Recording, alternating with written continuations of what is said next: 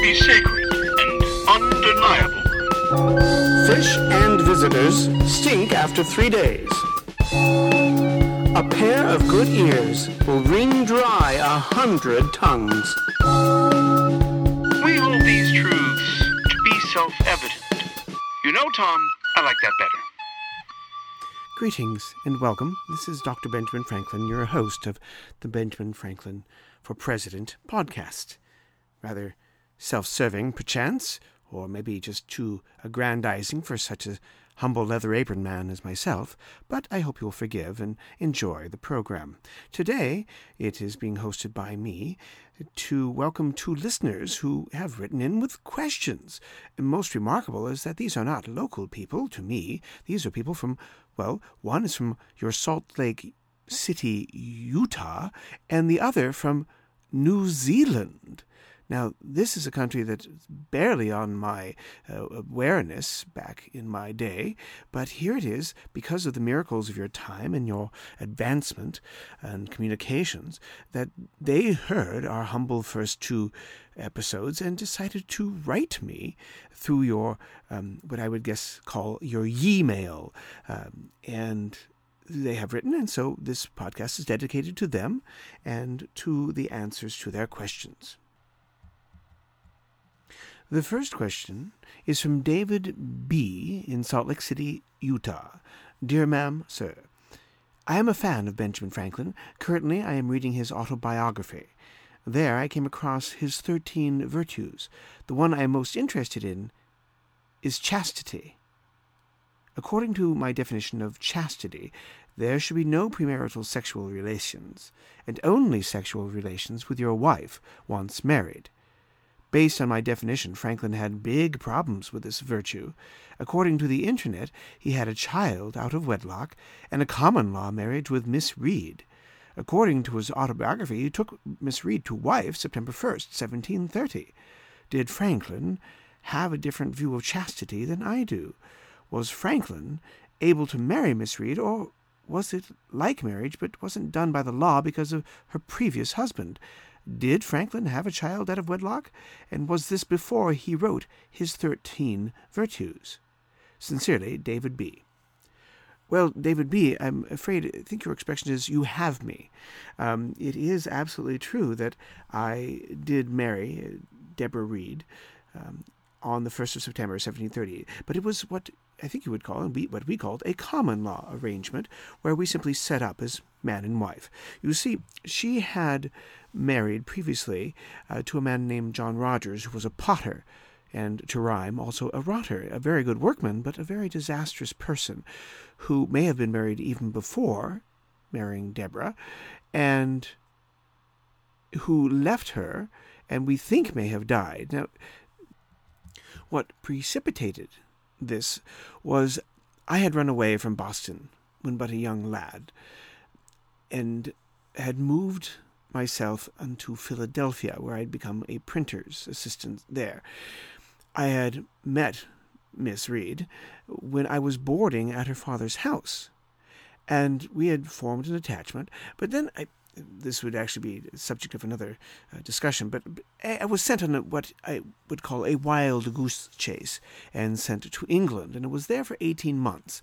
And I did not write my fiancée at the time, Deborah, more than once in that 18 months, and her friends persuaded her that, as it most certainly looked, that I was not coming home and I was not to be relied upon, and convinced her to marry this good workman, John Rogers. And so she did. But soon after the marriage, she realized that he was not a very comfortable man to remain with, and so left him and went back to her parents' house. When I returned, it was a very sad state, and she was very, what you would call, depressed. And we reformed our attachment, and I realized that about the 1730 that I was setting up now as a workman, and that I needed a wife to help me and to give me comfort as I grew older and to help start a family. And so we could not marry legally because if we had done so, then I would have become responsible for Mr. Rogers' debts, and if he had returned, he could have caused trouble for claiming that she, Deborah, has, was committing polyandry, more than one husband, and she could be severely fined or imprisoned or worse. So this was, after all, still in the New England-ish area, and under strong influence of those conservative voices. And with, with some good reason, one does not want to be marrying too many people at the same time. It becomes difficult to keep track of who should be called what. Well, so there you have it. Deborah and I did set up as common law man and wife, and our children, uh, two children, Frances, our daughter Sarah, called Sally, who was my only re- direct relative to outlive me. But back to the point, Lord, how I do wander.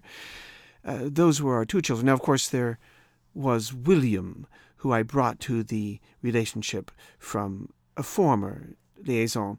Uh, the identity of his mother I never did mention and shall not start now, although the presenter may wish to make comment upon that later. But to the point of Mr. B from Salt Lake, um, the uh, the point was about chastity. Uh, I was born in Boston, but I left, and I did not hold with many of their puritanical views on things, and it was I quite freely comment in my autobiography, as you call it, my letters to my son, the fact that I spent much time and pleasure with, with low women, as uh, I called them. Um, I think would refer them to the crude term prostitute. Um, and women of easy virtue. And it is what's said at the time that the resulting William uh, came in the world half compromised, half improvised, uh, through one of those liaisons, and I will not counter that here. But chastity, chastity, well, you must look in the autobiography for what I meant by chastity, and I do quote here from one edition, and you may pick up these from many sources, as I understand it is still very much in print, that uh, I have 13 virtues, and I may spend more time on these later, but basically temperance, silence, order, resolution, frugality, industry, sincerity, justice, moderation, cleanliness, tranquility, chastity, and humility. Um, of humility, just to give you a little insight, I would sketch a little note there afterwards in this personal um, treatise to try and bring myself to some sort of elevated state of perfection in my moral character. Humility, I meant to imitate Jesus and Socrates uh, look, thinking of both of them as mortal men, and but men of great sound judgment and personal integrity. But chastity, this is what I wrote. Rarely use venery, but for health or offspring. Never to dullness, weakness, or the injury of your own or another's peace or reputation. So that is what I thought of chastity. It was not that one should never uh, trip the light fantastic, um, I think is a term that is sometimes used, or to uh, walk in uh, Cupid's grove, as Mr. Adams may have put it, uh, but rather that one should not destroy others or hurt, as it said, uh, reputation, but it is a good, healthy activity, and despite my later years, I was a very healthy youth. And what was one to do with that hard to suppress urge of youth, but give it release from time to time?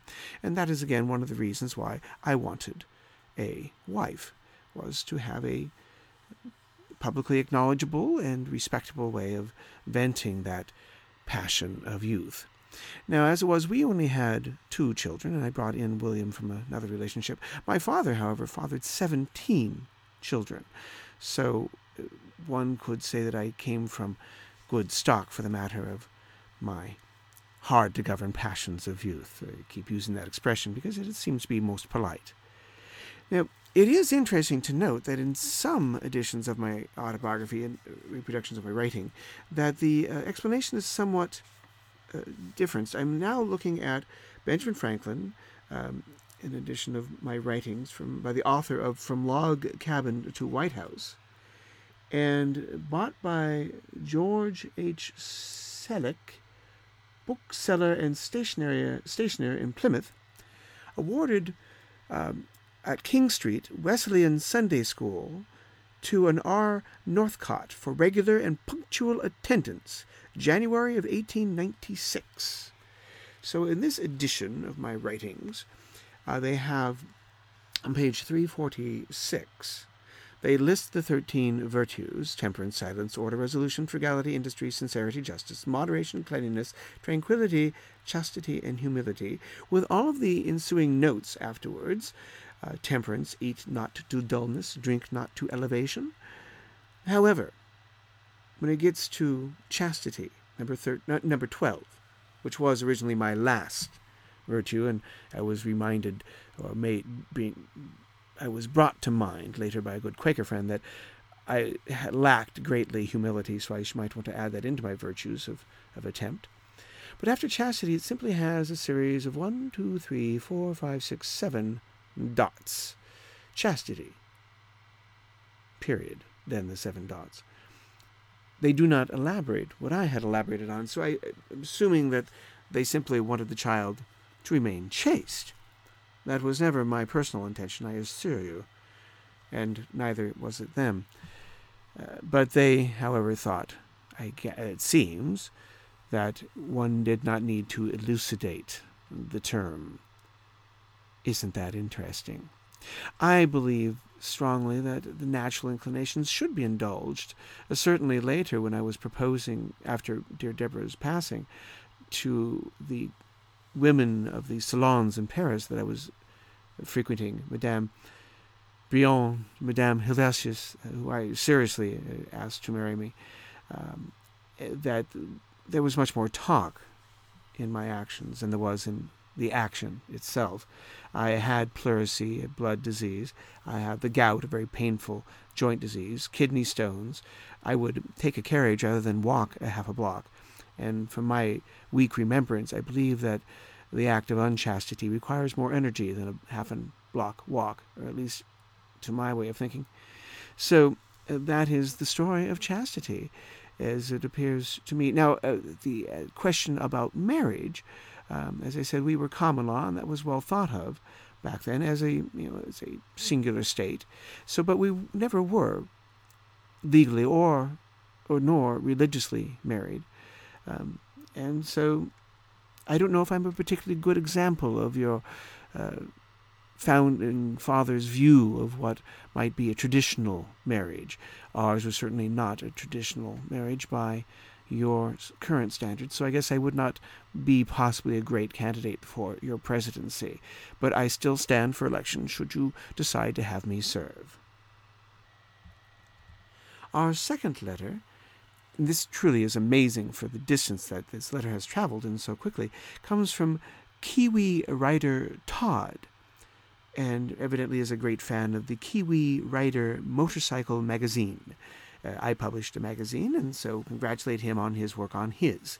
Um, and this is what he says from New Zealand. Uh, um, astounding, astounding. Um, says, Hi, guys. Great work.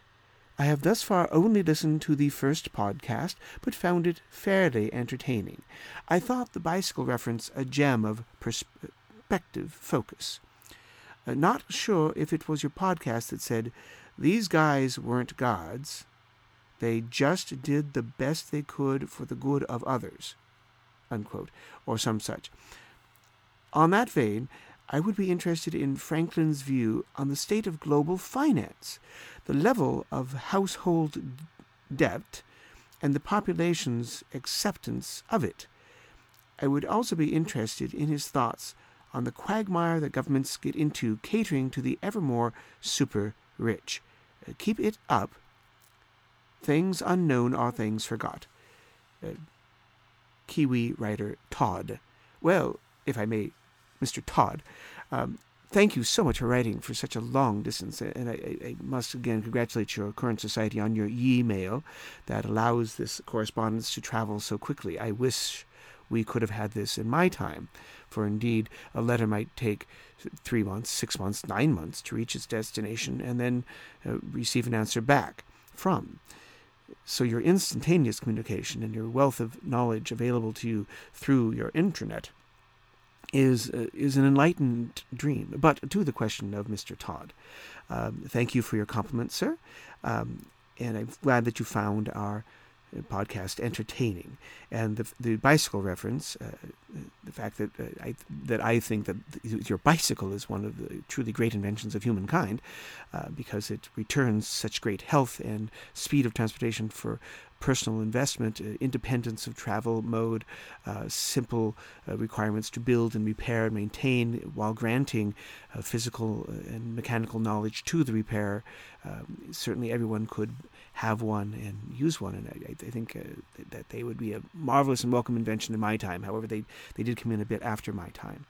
But um, and yes, it was I that said I, I, didn't quite say these guys weren't gods, but I did say that we were not gods or demigods and should not be regarded so. We simply were doing the best we could with the information we had at hand, as as little and as uh, as meager as that was, and so certainly in drafting the Declaration and the legal document, the you know, semi-legal document, of the Constitution later, we certainly were looking to uh, give a framework that people could use and adapt to their to their current needs. Uh, for one example, the Second Amendment, the right to bear arms, as you so lovingly uh, touted, was our best guess at what we needed. If you look at Mr.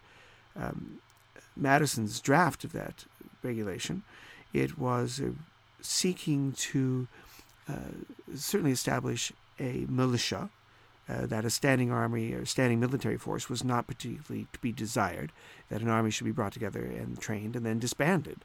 So the fact that you have both the right to militia and a standing military force is somewhat confusing to our mindset. Um, but certainly, what is even more confusing is the fact that your guns now go beyond anything we could have ever thought of. So, this is not to say that the Second Amendment should be stripped or this ended or guns should be outlawed. It is simply saying that really you should rewrite the Second Amendment to whatever your society wishes to see. Uh, I'm getting off the subject, but that is just a point. Uh, again, I'm not trying to say that you should or should not have guns. I'm only simply saying that your society should decide exactly what that should mean by rewriting it and establishing for yourself, in your own comfort zone, as I believe you would put it, what arms should mean and what citizens should have as in way of rights of owning and bearing them. Don't be locked in with what we said. Rewrite your Constitution. As General Washington said when asked how long he thought the Constitution would last before it was completely rewritten, he said about 20 years. But anyway, we did the best with what we had. Um, and the, Mr. Todd is asking what my view is on the state of global finance. Now, I am somewhat mystified by the extent of your systems of wealth today, where individuals have more wealth than some of even your current nations. Certainly more wealth than what we amassed in our time uh, by your billions of dollars and trillions of dollars. Such things are unknown to us. The concept of I, you know, such wealth. Now, I died a fairly well-off man. Mr. Jefferson, unfortunately, did not. Um, his finances were much more in arrears than mine. I had enough money when I died that I left you know, fair, simple legacies to my family and some to friends and to these two cities that brought me up so well, Boston and Philadelphia. But your billionaires, your Mr. Gates and Allens and Mr. Buffetts, uh, uh, the concept of them possessing such wealth, not to say it's right or wrong, but simply the concept of that much wealth is rather interesting to me. But the idea of global finance, now we had global finance when I left to be a minister um, in France, and before that to be a representative of, the, of, some of the colonies in England, I carried with me letters of credit from my bankers in America to bankers in Europe. So they knew what wealth I had and that I could draw upon that wealth from them. So that was somewhat a, a letter of credit, much like your credit cards today, which states this man, or this woman, I suppose, has this much access to financial capital. And so those letters had to be established. It wasn't, we weren't all carrying around our silver and gold with us at all times. So there was a system of global finance, and certainly when I was in France trying to secure financial support for our efforts, that again uh, was carried on in much of letters from one banker to the next, from one exchequer to the next. And so there, there was a system of global finance. It was not all just how much gold you carried in the hold of, of your ship. Certainly that was some. But it was done a lot in the in just letters, uh, very secured, very coded to ensure that there was no fraud.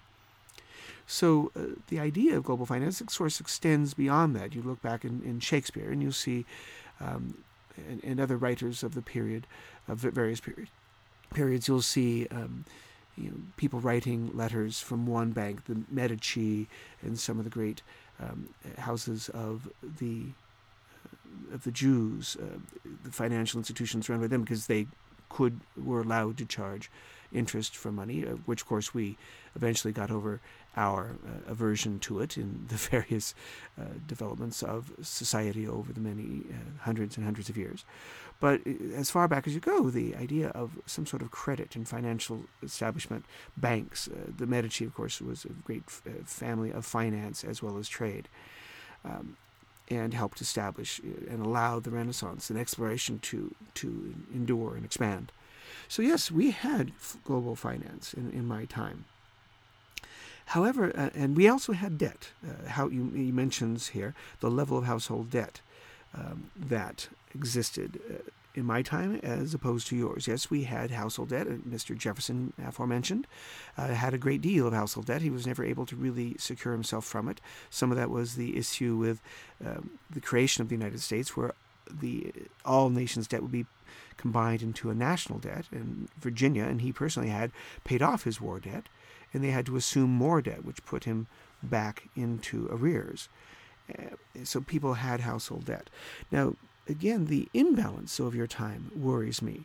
The fact that you have such people having such power, such amassing, uh, not only your people, but also your, some of your businesses, being able to have more money, more power amassed. I, understand recently some of your global petroleum companies have really said, well, we're not really a, a, United States company. We're, we're maybe founded here, we may be uh, corporate headquartered here, but we're not really a, a company of the United States. We're a global company.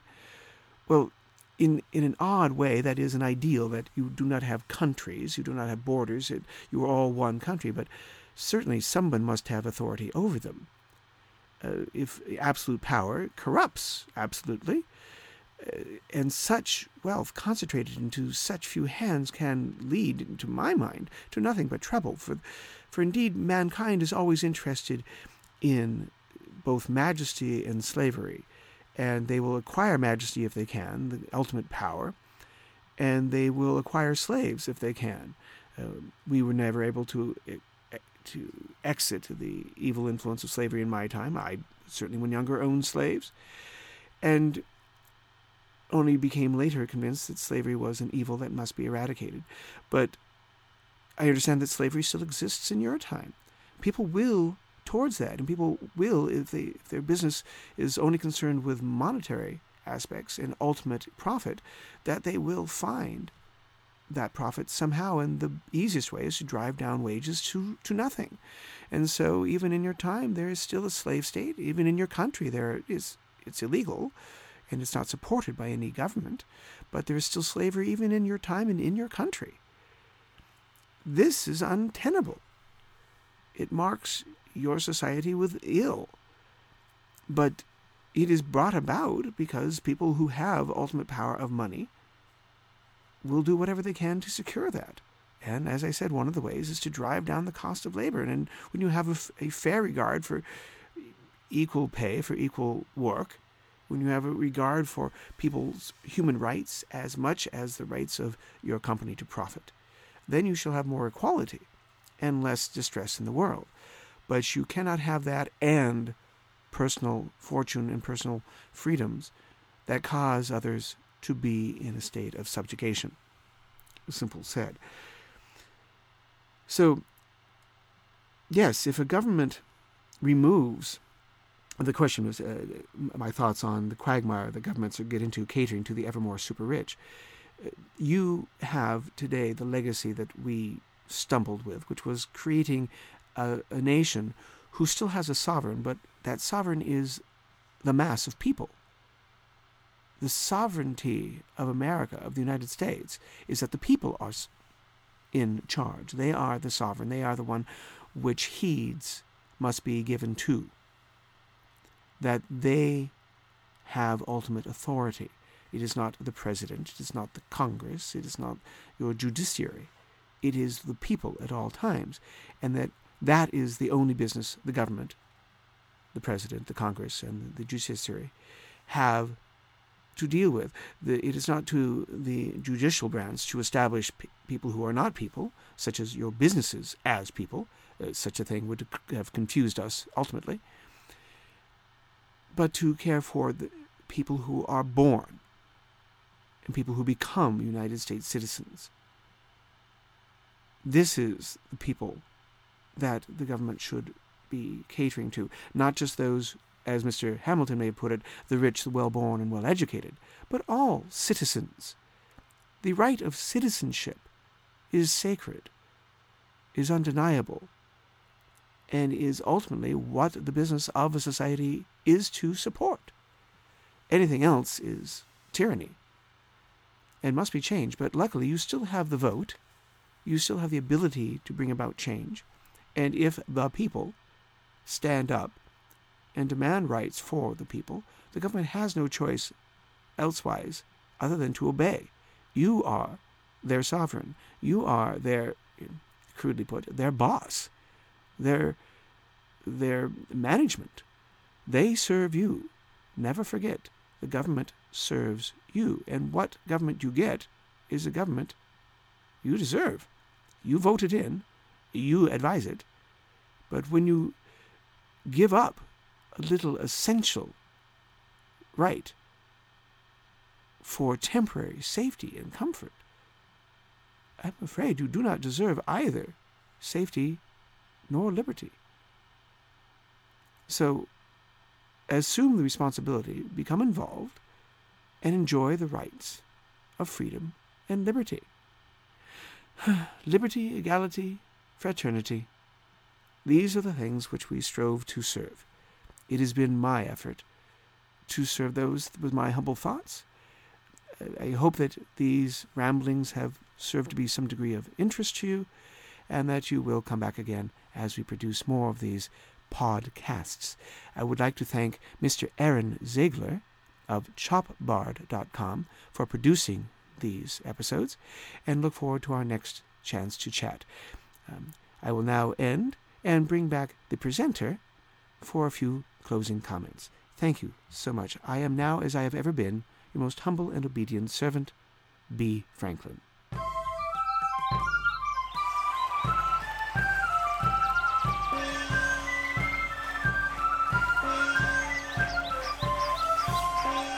Greetings.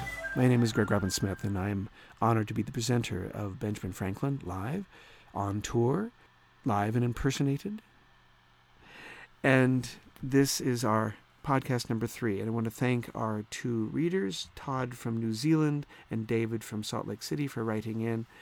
Um, and I hope that they feel that their questions have been properly answered. Please do write us. You can write us through ben at ben-franklin.org. Please put Ben Franklin for President in the subject line so I know how to sort it out from my various and sundry things. The Ben Franklin program is available through, for a Skype presentation over the internet uh, to your club, your school, your um, your gathering, your community group, your church, etc. And also, I tour extensively, and I've presented in Texas, in Oregon, in Philadelphia, in Washington D.C gone and traveled far and would be happy to return again.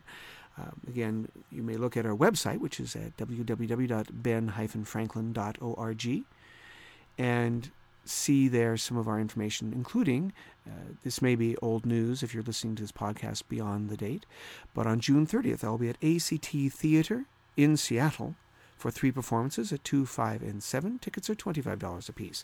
You may find links to that information at our website, again, www.ben-franklin.org.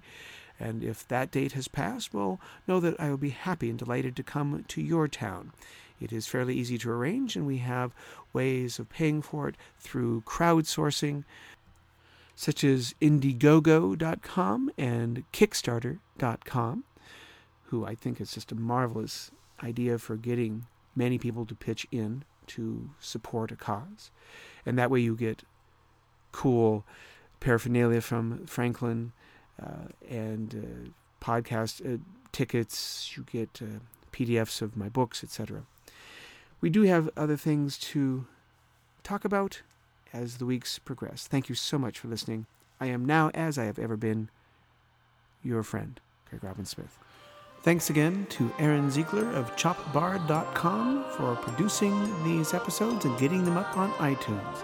See also our podcast, An Actor's Shakespeare, single subject podcast, no more than 15 minutes, on various aspects of working on with and under the influence of William Shakespeare. Thank you. Thanks, Aaron.